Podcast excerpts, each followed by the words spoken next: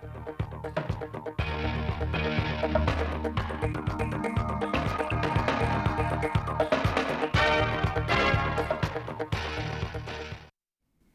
kính chào quý vị và các bạn đến với bản tin thời sự 10 giờ thứ 6 ngày 7 tháng 4 năm 2023 của Đài Phát thanh và Truyền hình Thanh Hóa. Chương trình đang được thực hiện trực tiếp trên sóng FM tần số 92,3 MHz. 3 tháng đầu năm 2023, tổng giá trị xuất khẩu hàng hóa của tỉnh Thanh Hóa ước đạt trên 939 triệu đô la Mỹ, giảm 20,6% so với cùng kỳ và bằng 17,1% so với kế hoạch năm. Quý 1 năm 2023, hai mặt hàng xuất khẩu chủ lực của tỉnh Thanh Hóa là dệt may, da dày đều gặp nhiều khó khăn do đơn hàng và đơn giá giảm mạnh.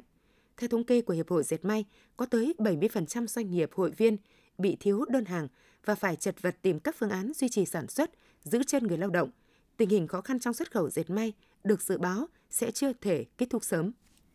Theo thống kê của Liên minh Hợp tác xã tỉnh, toàn tỉnh hiện có hơn 1.200 lượt hợp tác xã tham gia vào một hoặc nhiều khâu trong các chuỗi sản xuất, liên kết tiêu thụ các sản phẩm nông nghiệp chủ lực. Trong đó có 711 lượt hợp tác xã tham gia chuỗi sản xuất lúa gạo, 487 lượt hợp tác xã tham gia chuỗi sản xuất rau quả, 15 lượt hợp tác xã tham gia sản xuất sắn và các sản phẩm từ sắn và 5 lượt hợp tác xã tham gia vào chuỗi chuỗi sản xuất thịt và trứng gia cầm các loại. Đáng chú ý có 851 lượt hợp tác xã nông nghiệp ký kết các hợp đồng liên kết sản xuất, tiêu thụ sản phẩm chủ lực với doanh nghiệp trong và ngoài tỉnh. Sản xuất chiếu cói là nghề có từ lâu đời ở huyện Quảng Sương, tập trung ở các xã Quảng Phúc, Quảng Trường, Quảng Khê, Quảng Long, Quảng Ngọc và Quảng Văn. Nghề dệt chiếu cói Quảng Sương hiện đang tạo việc làm cho hơn 5.000 lao động địa phương với mức thu nhập từ 4 đến 7 triệu đồng một người một tháng. Sản phẩm chiếu cói huyện Quảng Sương đang được đa dạng hóa về mẫu mã, kích thước, độ bền cũng ngày càng cao nhờ áp dụng quy trình sản xuất hiện đại.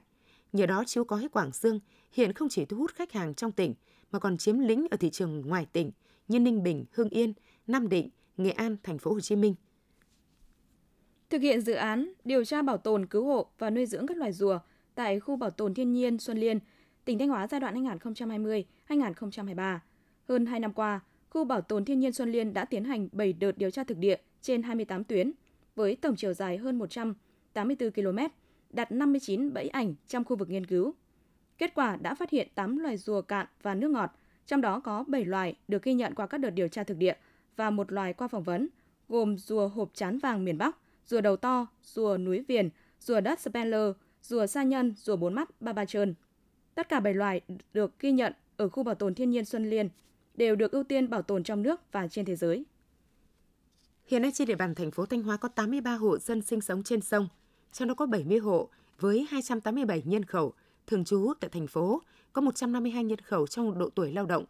Qua giả soát, trong số 152 người dân trong độ tuổi lao động, có 149 người không có nhu cầu học nghề và giải quyết việc làm.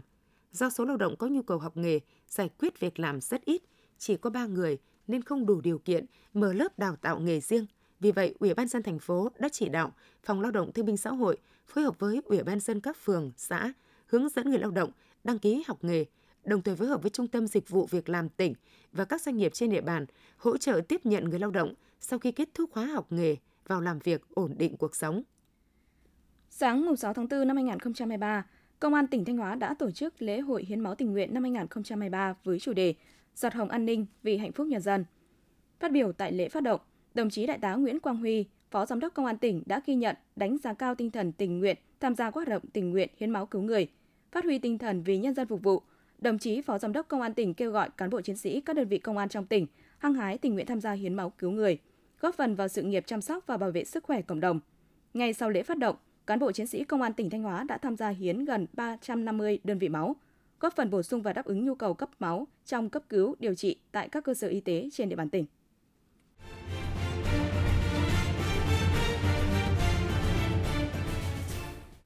Tiếp theo là phần tin trong nước. Hôm 6 tháng 4 tại Hà Nội, Ban Cán sự Đảng Bộ Ngoại giao tổ chức hội nghị tổng kết 10 năm thực hiện nghị quyết Trung ương 8 khóa 11 về chiến lược bảo vệ Tổ quốc trong tình hình mới. Phát biểu chỉ đạo hội nghị, Chủ tịch nước Võ Văn Thưởng đánh giá cao thành tựu của đối ngoại và ngoại giao, đóng góp quan trọng vào sự nghiệp xây dựng và bảo vệ Tổ quốc. Chủ tịch nước chỉ đạo ngành ngoại giao cần đẩy mạnh ngoại giao kinh tế hiệu quả, thực chất, góp phần tăng cường tiềm lực đất nước, phát huy tối đa thế và lực mới của đất nước, nâng cao hơn nữa vị thế quốc gia. Cũng nhân dịp này, Bộ Ngoại giao đã khen thưởng cho các tập thể có thành tích xuất sắc trong 10 năm thực hiện nghị quyết Trung ương 8 khóa 11. Thủ tướng Chính phủ Phạm Minh Chính vừa ký ban hành công điện về việc tháo gỡ khó khăn vướng mắc trong công tác phòng cháy chữa cháy. Theo đó, Thủ tướng Chính phủ yêu cầu Bộ Công an chủ trì phối hợp với Bộ Xây dựng và các bộ ngành địa phương giả soát chính sách, pháp luật về phòng cháy chữa cháy để kịp thời sửa đổi, bổ sung, phân loại theo nhóm các công trình, cơ sở có khó khăn vướng mắc trong việc khắc phục sau kiểm tra giả soát, kịp thời hướng dẫn đầy đủ các quy định và các giải pháp khắc phục về phòng cháy chữa cháy nhằm phục vụ có hiệu quả hoạt động đầu tư, sản xuất kinh doanh của người dân và doanh nghiệp.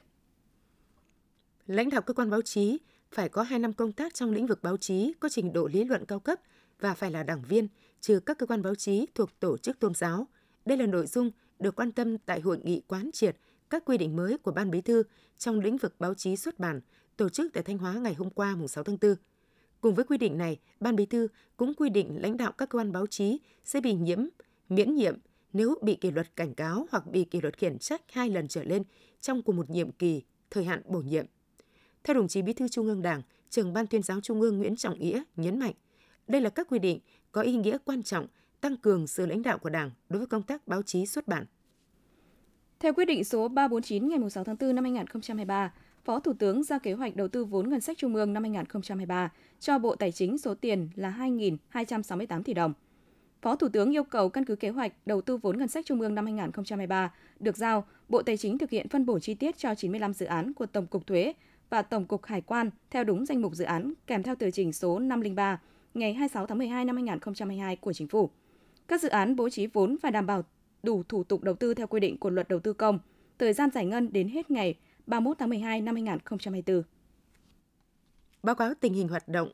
lao động việc làm quý 1 năm 2023 được Tổng cục Thống kê công bố cho biết tình trạng nhiều doanh nghiệp ở các ngành nghề, địa phương cắt giảm đơn hàng đã diễn ra từ quý 4 năm 2022 và tiếp tục tiếp diễn sang quý 1 năm 2023. Điều này dẫn đến hàng trăm nghìn người lao động bị giảm giờ làm, mất việc làm, ảnh hưởng tới đời sống của người lao động. Theo Tổng cục Thống kê, báo cáo nhanh từ các địa phương cho biết số lao động nghỉ giãn việc của các doanh nghiệp trên cả nước trong quý 1 năm 2023 có giảm 2.000 người so với quý 4 năm 2022, song vẫn ở mức là gần 294.000 người. Tối ngày 6 tháng 4 tại công viên 23 tháng 9, quận 1 thành phố Hồ Chí Minh đã tổ chức lễ khai mạc Ngày hội du lịch năm 2023 với chủ đề Tâm điểm giao thoa, hành trình sống động, gắn với thông điệp chương trình Thành phố Hồ Chí Minh chào đón bạn, Welcome to Hồ Chí Minh City. Ngày hội du lịch diễn ra xuyên suốt 4 ngày với sự tham gia trên 150 gian hàng, 48 tỉnh thành, 30 doanh nghiệp kinh doanh dịch vụ du lịch và các đơn vị khác. Ngày hội du lịch thành phố Hồ Chí Minh 2023 tiếp tục giới thiệu đến du khách du lịch trong nước và quốc tế những sản phẩm du lịch độc đáo, phục vụ nhu cầu du lịch trong giai đoạn cao điểm sắp tới. Hưởng ứng Ngày sách và Văn hóa đọc Việt Nam lần thứ hai, 21 tháng 4 năm 2023, Ban Quản lý Phố sách Hà Nội tổ chức hội thi vẽ tranh theo nội dung cuốn sách Em yêu với thông điệp Sách cho bạn cho tôi. Hội thi sẽ diễn ra vào ngày 9 tháng 4 tại phố sách Hà Nội, phố 19 tháng 12, quận Hoàn Kiếm. Thí sinh dự thi là học sinh đang học tại các trường tiểu học, trung học cơ sở trên địa bàn quận Hoàn Kiếm và thành phố Hà Nội. Đối với học sinh tại các trường trên địa bàn quận Hoàn Kiếm, đăng ký hội thi theo trường, mỗi trường 3 thí sinh. Đối với học sinh các trường khác, có thể đăng ký qua trang Facebook của phố sách Hà Nội. Ban tổ chức nhận đăng ký dự thi đến hết ngày 7 tháng 4. Ban tổ chức dự kiến trao giải cho các thí sinh xuất sắc trong tháng 5 năm 2023. Ngày 6 tháng 4, tại cửa khẩu quốc tế Móng Cái, Phòng Quản lý xuất nhập cảnh Công an tỉnh Quảng Ninh đã tiến hành trục xuất 5 người Trung Quốc có hành vi nhập cảnh trái phép vào Việt Nam. 5 công dân Trung Quốc thừa nhận hành vi qua lại biên giới quốc gia mà không làm thủ tục nhập cảnh theo quy định là vi phạm pháp luật, đồng thời cam kết chấp hành quyết định xử phạt của cơ quan có thẩm quyền và không tái phạm. Hiện Giám đốc Công an tỉnh Quảng Ninh đã ra quyết định xử phạt vi phạm hành chính với 5 người Trung Quốc, mức phạt 4 triệu đồng một người. Do đó, đơn vị phối hợp với đồn biên phòng cửa khẩu quốc tế Móng Cái tiến hành trục xuất 5 trường hợp trên về nước theo quy định. Trong quý 1, toàn quốc xảy ra hơn 2.300 vụ tai nạn giao thông với hơn 1.400 người tử vong và gần 1.600 người bị thương. Đây là thông tin được ông Khuất Việt Hùng, Phó Chủ tịch Ủy ban An toàn Giao thông Quốc gia thông tin tại hội nghị trực tuyến với các địa phương sơ kết công tác bảo đảm an toàn giao thông quý 1 năm 2023 và phương hướng nhiệm vụ quý 2 năm 2023. Theo ông Hùng, 15% nguyên nhân tai nạn giao thông đường bộ do người điều khiển phương tiện đi sai làn đường, phần đường, gần 8% do chuyển hướng không chú ý, 72% do vi phạm tốc độ, 0,18% do sử dụng ma túy, chất gây nghiện, hơn 32% các nguyên nhân khác và 34% chưa xác định được nguyên nhân. Quý vị và các bạn vừa theo dõi bản tin thời sự của Đài Phát thanh và Truyền hình Thanh Hóa. Xin kính chào và hẹn gặp lại vào các chương trình sau.